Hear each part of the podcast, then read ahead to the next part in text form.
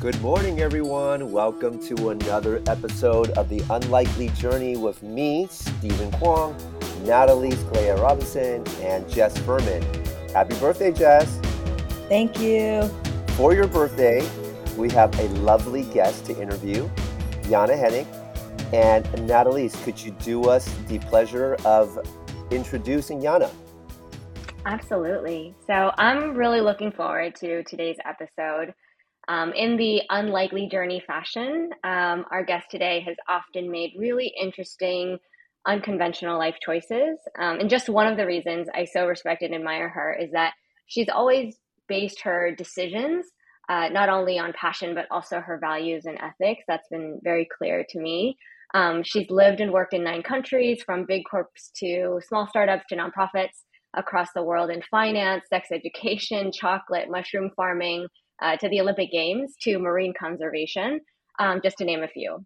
Currently, she's the founder and executive director of a nonprofit called Positively Groundfish that supports sustainable fisheries. Um, she holds university degrees in multiple disciplines and speaks several languages.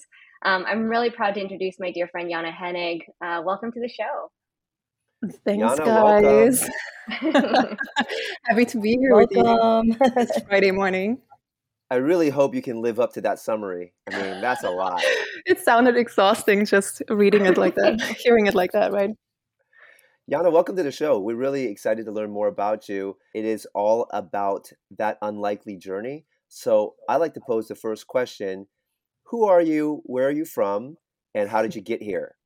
Starting with the easiest question of who are you? Um, well, I let me back up to where I'm from. I, I was born in East Germany when it was still communist. So I was born on the wrong side of the wall. And I'm the daughter, the only daughter of two physicists who, uh, well, that was, that's an interesting, you know, childhood anyway. Uh, physicist parents who constantly instilled in me a love for math and science and experimenting and asking lots of questions. You know, I really grew up in a home where uh, curiosity was rewarded with really great answers uh, that led to more questions and more questions. And, you know, my parents really made me feel like the world is an inherently interesting place. They also I think, instilled in me this belief that I can learn anything, that my brain has the capacity to understand literally anything that there is to be understood with enough time and effort. Um, so they really set me up with a great um, growth mindset and love for learning. It's always been fun for me to learn. So that's why maybe you know I got all of these degrees and languages, et cetera, et cetera, because I actually enjoy the the journey of learning. Um, but in contrast to to that kind of expansive mindset was really the setting in which I grew up, which was you know kind of a, a prison really. We would we were not allowed to travel and leave the country and it's a really small country, right? It's I don't know the the size of Vermont, perhaps. Um, and when I grew up, I thought I would have to spend the rest of my life only in that country, and never being allowed out, never being allowed to see um, any of the countries that I saw in books or meet any of the interesting cultures and people that I read about in in books or you know heard about, and on top of that the the state would kind of tell us what we had to study and then assign a job to us and tell us where we had to live. So all of the sort of major choices in your life were kind of made for you and not even really considering your own passions or you know your own desires and, and wants and needs. So that was kind of the setting of my life for the first eight, nine years. And so when the wall came down, which was November 9th, 1989, and I was eight years old, the whole world opened up to me all of a sudden in one fell swoop. And I could not believe it. My whole life changed on a dime that day.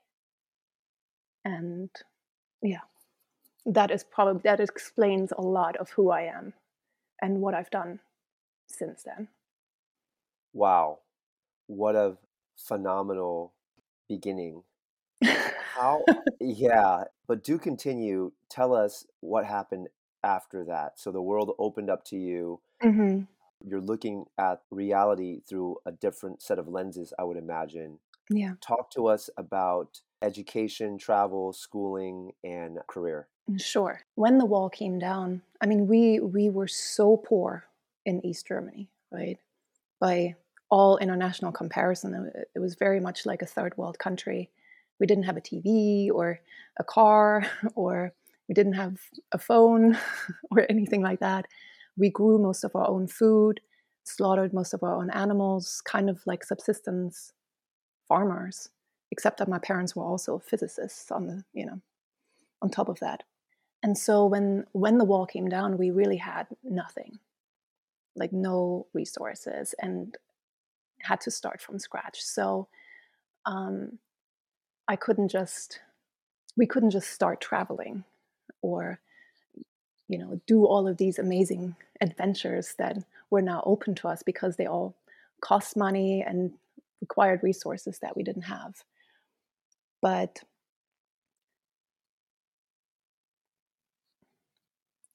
I think it was at age 12 or so. Well, I took a lot of time to really think about life, what I wanted to do, what kind of person I wanted to be right around that time. Um, I was kind of an introverted child at that point and wrote a lot of poetry and read a lot of philosophy and had this big sense of freedom maybe because of the contrast to where I grew up, right? I, I had a real awareness of the fact that I can go and do anything, that I can be anything. And when you really let that sink in, like your mind just starts to go wild with like ideas of, wow, I want to do this, I want to do that, I could be this and I could be that. And I I started to make a list my life list, basically. And I think the the first iteration of that had maybe 50 different things on it of all the things I wanted to do and see and experience and achieve and contribute and etc etc and you know some of these were really like small things um, something like go dancing in paris go shopping in new york or something like that which seemed exciting to me when I was 12, sitting in East Germany. Um, and other things were really big. Um, like the number, the first point on there was, I want to have lived on every continent, for example, or I want to be fluent in five languages, etc. So some things are multi-decadal endeavors on there. Um, I also at that time really sat down to think about what kind of person I wanted to be. And because I really had this sense that, wow, I can actually decide what kind of character I want to have, what kind of value sets I want to live by. And and I wrote those things down and made decisions that were really quite fundamental to to my life at that point. And I decided that I was going to live a life that was truly worth living, that I would try and explore it as fully as life can be experienced with all the the highs and the lows, the entire emotional spectrum, and go through life with my this is what I wrote down. Go through life with my my eyes, my heart, and my mind open. and and so then I kind of set out to do that, and I found every opportunity I could um, that would not take money so I, I don't know, even at 12, 13, we were starting to learn French at the time. And I found a pen pal in France and then became really good friends with her and started to spend all of my summers as a teenager in the south of France and getting a um, getting a glimpse of life in the south of France, learning a lot of things. Or when I was 16, I um, got myself into a an exchange student program that sent me to the U.S. for a year to to a little Mormon uh, cowboy town in uh, Mesquite, Nevada, in the middle of nowhere, which, culturally speaking, was pretty far away from you know my hometown in East Germany. So that was that was an amazing experience. And when it came time to you know figure out college, etc there was no doubt in my mind that I would find a way to study outside of Germany. So I went to study in England uh, and I studied international business and modern languages. So all of my studies were taught to me in French because I wanted the additional opportunity to move to any French speaking country after. And then I did, you know. I I worked in Luxembourg in, in finance um, as one of my first jobs and kind of went to explore the world from there. No, that's I mean, oh my gosh. No, it's so incredible to hear. I I think I you know, my question for you like, you know, thinking about like I relate a lot. I mean, I, I didn't grow up on on you know the east side of Germany, but I, I had a, like an upbringing where I, I was pretty trapped mm-hmm. in a in a in not great um, home life um, as a kid, and and for me, like I relate a lot to what you said about books. Like I had read, I'd read all about the world, and and for me that was like mm-hmm. kind of like where I, I like I hung my shingle. I was like, you know, if I can get out of this situation, like this is the mm-hmm. world I'm reading about. Like I'm going to go see it. So I, I guess my question for you would be, like having had that wall come down, having understood that now you get to participate in this space, you know, aside from, you know, maybe the politics that like put you into a certain area of like what you thought the possibilities were, like being out in the world, like what was that like for you? Like what was as you explored your education, your career, all these different languages, like from what you had imagined as a kid and what you experienced, uh, what was the world like for you? I mean, to me, the world was always quite a magical place and full of interesting people. And I really love diving into the other cultures that I put myself into and go deep, so to speak. Um, and I'm a very trusting person. I think I've always been, and I always think that everything will turn out really well for me and that people are genuinely good in their soul.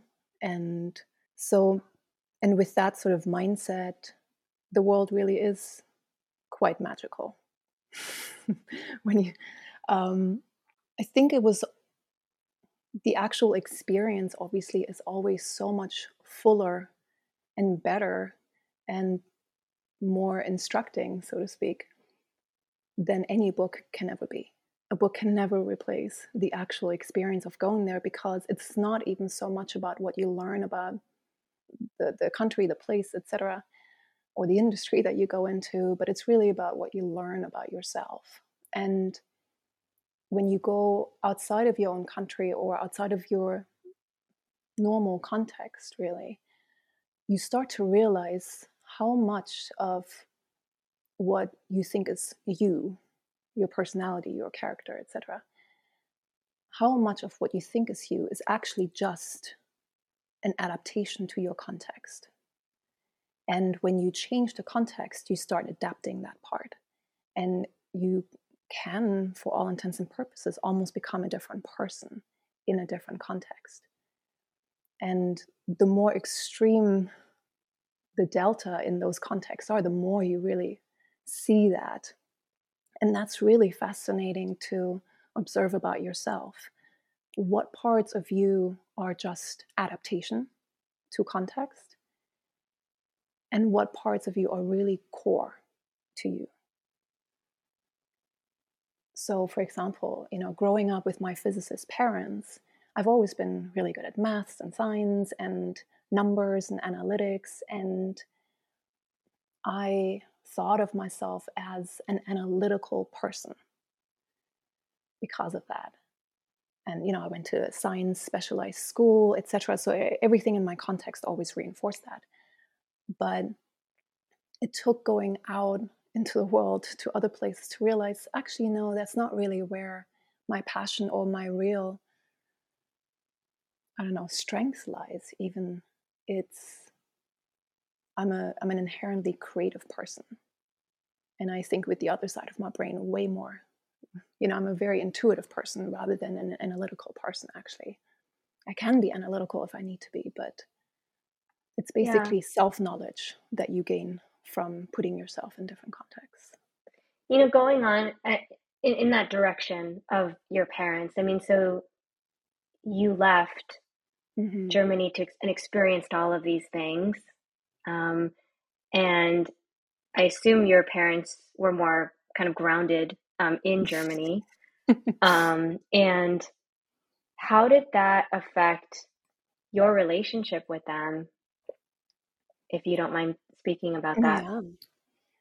I mean, I'm their only child, and I definitely feel a certain amount of guilt for kind of leaving them.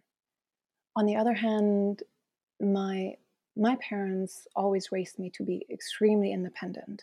You know, they they taught me all kinds of life skills extremely early on, and you know, I even walked myself to kindergarten instead of them bringing me. I was brought up to be extremely independent. That's a value of theirs. And they, you know, they didn't have these opportunities early in their life um, that they wished they had. And so they didn't really want to hold me back from from being able to i don't know expand my universe and i guess they also saw it as sort of career paths. Uh, you know, they were more supportive of anything that I did that seemed to, I don't know, put me on track for a great career. The, the things that where we had major disagreements were some of my decisions, like where, for example, you know, where I went off the career path and did something that was not in a linear kind of fashion, uh, which is technically most of my career, actually my parents, right, they're physicists, and when you're a scientist like them, the the concept of a career really is more of a funnel in a, in a straight line where you get more and more like deeply into a particular subject and become more and more of an expert on a smaller and smaller kind of specific subject. And that's extremely different to how i see the world or how i approach my career.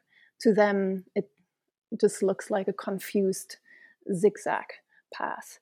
And they can't understand why I'm so willing to, in their words, throw away my everything I've already worked for and throw away my my career in finance in order to now do the next thing. That's obviously not how I see it, but that we've definitely had disagreements uh, over those over some of those decisions. So, for example, I remember a major disagreement. You know, I'd finished my undergrad. I was valedictorian, and you know, and then got a got my first job in in finance in Luxembourg, like in the financial services industry, and my you know my parents thought okay she's she's set she's going to make some money she's safe right career wise and but i i didn't like it I thought I would because I was always so good with numbers and you know anything analytical but I felt like it was sucking the soul out of me and I felt like the entire exercise was kind of pointless um, in the grand scheme of the universe. I just felt like I wasn't really connecting to the world, like to the real world. We're just playing a big game with numbers. And I just could not wrap my head around making that the purpose of my life. It didn't feel satisfying enough to me. And so I I quit that after a year, and and then I was kind of like stumped, you know, like okay. So I thought I was to have a whole career in in financial something, and now I don't know what I want to do, and but my my approach to this was, well, I didn't like this, so how about I do the most opposite thing to that that I can think of. And for me, that was going to Tanzania to work for a nonprofit and become a sex education teacher. And that was at the height of the HIV/AIDS epidemic, and you know, doing very important outreach work, um, and have to learn a whole new language, live in one of the poorest countries in the world, in one of the most I don't know poorest areas of that country, and have a complete radical lifestyle change, so to speak, and career change. And my parents thought that was insane uh, for a fact. So, yeah, I imagine that they would. A, little bit of a freak out. yeah, massively. And, you know, it wasn't just that they were concerned over, I don't know what might happen to me in Tanzania, but they were also concerned about my career because, you know, they thought I was basically throwing away all of my education and everything I'd already worked for up until that point. And I just saw opportunity for me to learn and develop as a person. You know, I was still so young as well. I was 23 or so. And really, uh, I mean, thank God I didn't listen to my parents here because their prediction was very wrong. Um, my time in Tanzania really made me stand out, actually. I think it made my career.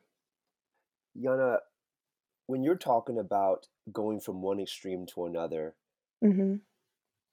we, at least generally speaking, and this is going to be so generalized, many people don't get to move in such a drastic way, uh, especially someone when they're 23 years old. You were in a position where there was a lot of stability, you were already in finance why Tanzania? Why sex education? I mean, that seems to be like such a random draw, like a needle mm-hmm. in a mm-hmm. haystack. And I'm yeah.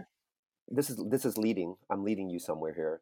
Was there a calling for you? Like, is there a calling for you? You speak about intuition as being something that's very innate to your being. I, I want to learn a little bit more about that because as I'm looking mm-hmm. at your LinkedIn profile, I'm like, man, this woman, she can literally do anything and everything she wants to do. But what I really want to know is how do you find purpose and meaning? And is there mm-hmm. something greater calling to you? What is that universal message? What is the higher vibrating frequency that's leading you to these different adventures? I think this the the, the search for meaning, you know, started early um, in in my life, and I think when I was younger, it was really about me having the ability to experience life as fully as it can be experienced. And I saw sort of, you know, I, I think my my life in the grand scheme of the universe really is not particularly significant, if at all. And, you know, whether I live or not live, does it really matter to the rest of the world? Or, you know, the the arc of history. and it probably doesn't.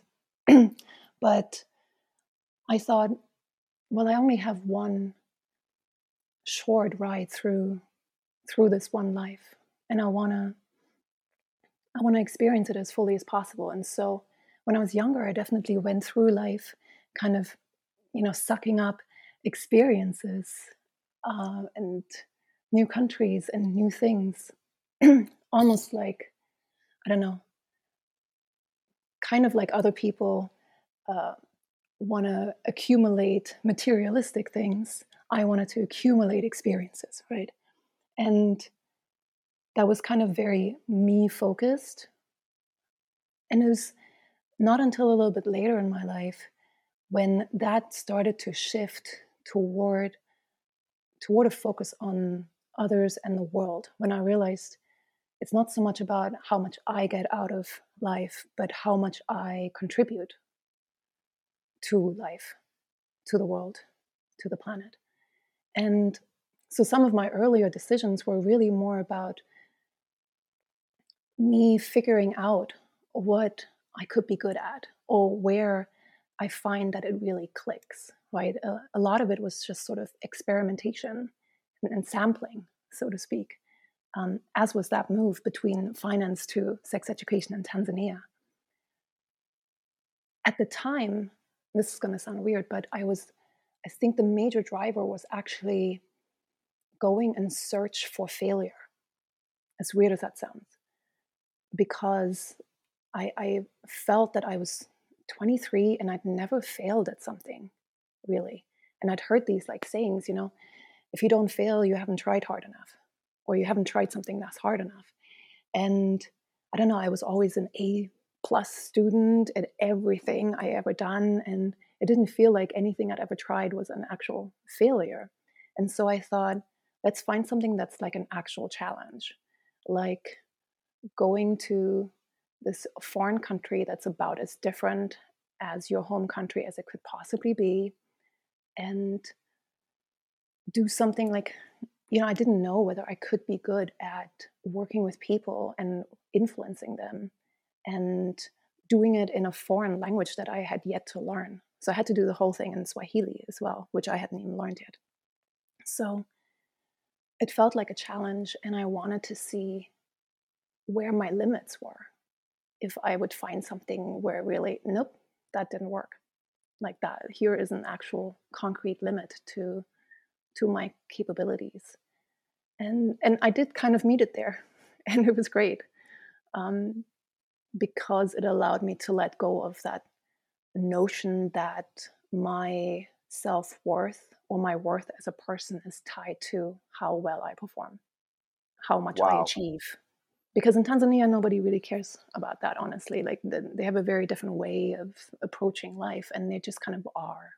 They're very present and they definitely don't have the performance culture that like Germany has or like my parents instilled in me right? So it was it gave me a sense of I am worthy just for being here no matter what I do.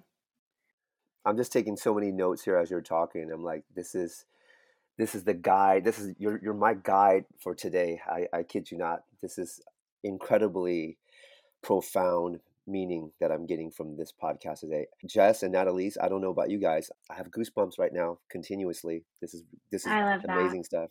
Yeah. yeah, oh my goodness. Jana, bridge the gap. So mm-hmm. between Tanzania and where you are now, I know you're involved in some nonprofit work as it relates to the fishing industry. Mm-hmm. So, yeah, uh, you know, take us through the the time warp. How did you get here? Well, very quickly um, after I came back from Tanzania, I went back to England, where I worked for a big uh, consumer goods company, big corporation uh, that made chocolate, and gave me an amazing tour of sales and marketing and research and etc. And it was a fantastic company to work for. Then I worked on the London 2012 Olympics for about three years. And that was probably the most challenging and fun and rewarding job I think I could have ever asked for. I had to pinch myself a lot to, to think like, wow, somebody's paying me to do this. This is incredible. And I thought, how am I ever going to have a job that is so cool like this again? And it kind of, I don't know, almost made me scared for my future because it was done. You know, like when the Olympics are over uh, and there's a there's a closing ceremony and then you lose your job basically it's all over and i didn't want to go into yet another job at that point. I, I felt so inspired and I finally felt what it was like to work on something that was so much bigger than myself or even our organization. I, I got a taste of what it's like to work on something that's really big and beyond yourself and important and inspiring and motivating etc and i wanted to find that again but i didn't know where at all. So I spontaneously basically decided to take a sabbatical for about six months. And even more spontaneously, within the space of two, three days after the closing ceremony, decided that I would spend it in Madagascar working for a marine conservation project. You know, you know my life list that I made when I was 12, that had one of those points on there was to work on a marine conservation project. And I had consulted my my book, which is what I do often when when I feel a little bit lost about what to do next. Um, and it felt like this was the right time for it. And I found something very quick where I could. I was already a diver, etc., and where I could help to do that. But it was supposed to be a pretty chill sabbatical where I could could dive three times a day and lay in the sun and in paradise and call it volunteering, right? But it turned out to be a completely life changing experience that completely rocked me to my core.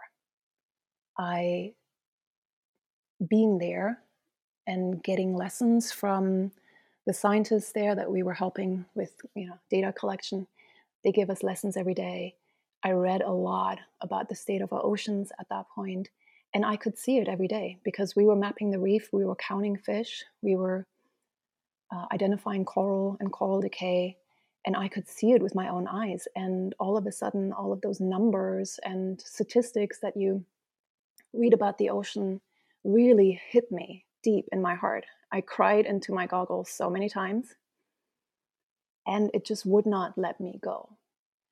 And,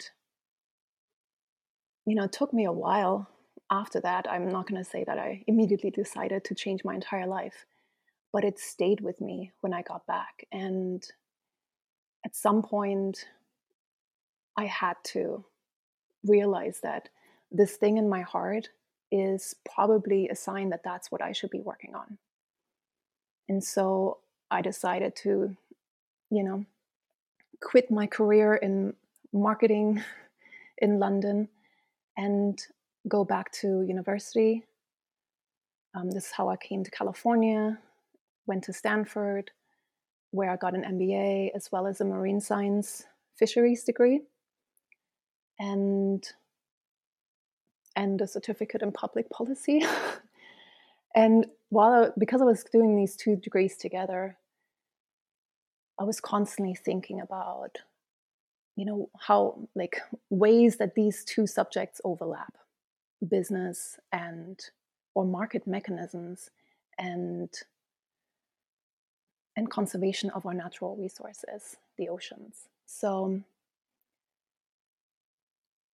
and you know my background in really thinking about consumers and consumer behavior advocacy work which is just a different word for marketing just kind of led me down this road where i am now so that's kind of been my mission ever since figuring out how we can use the collective consumer behavior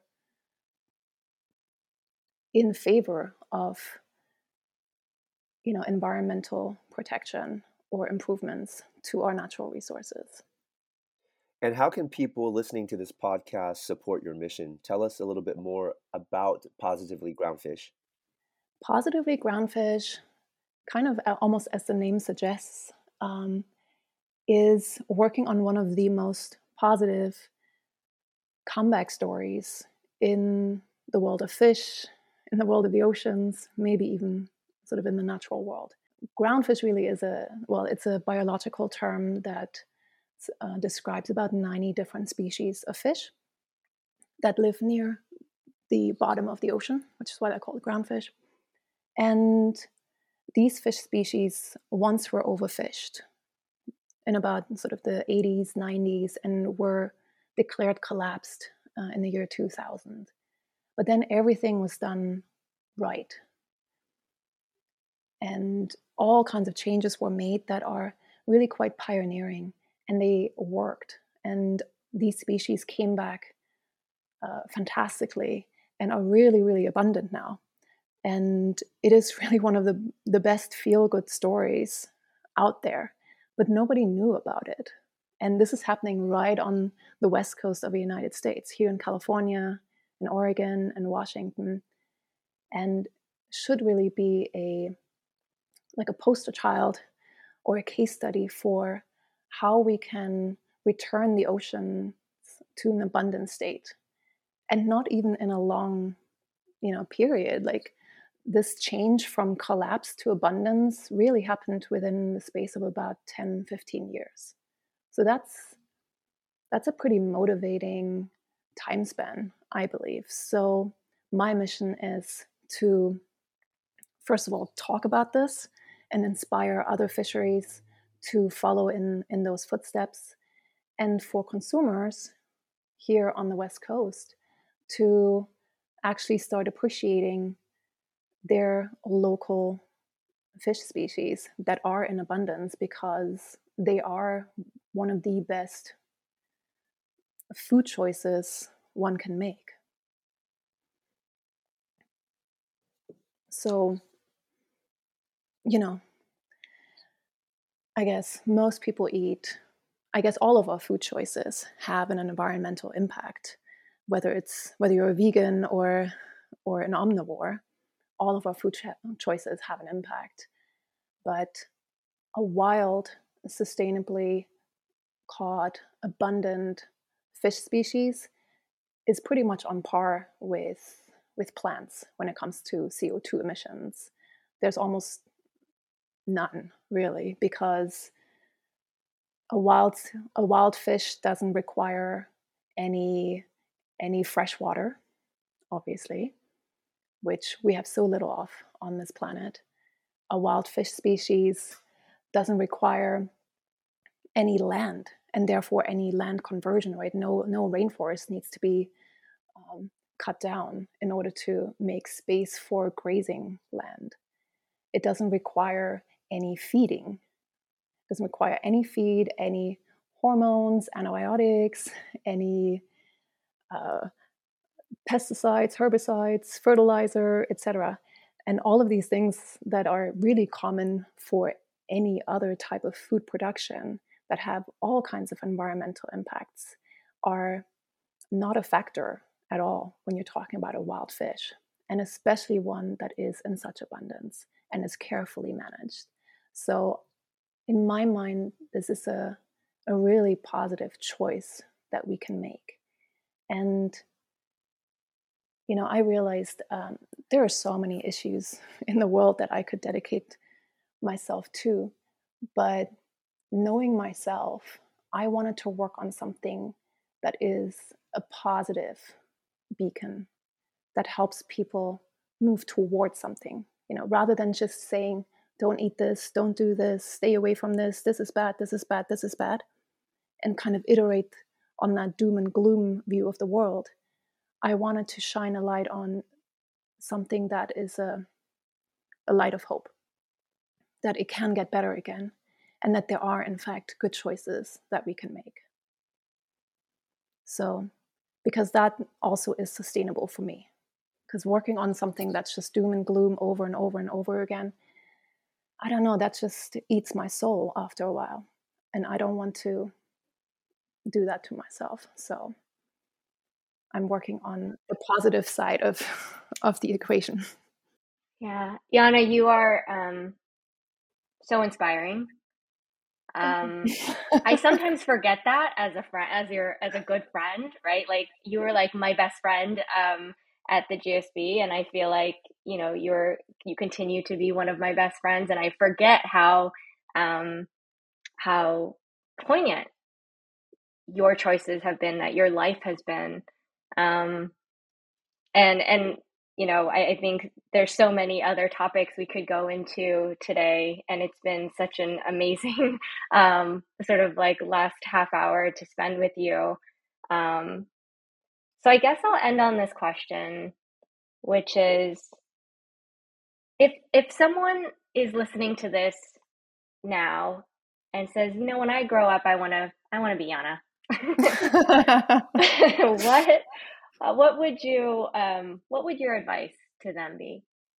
I mean, first of all, don't be me, be yourself, right?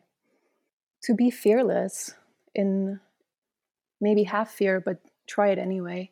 Because each time you do something new, you gain confidence. It builds your courage muscle, and you realize just how resourceful you can be.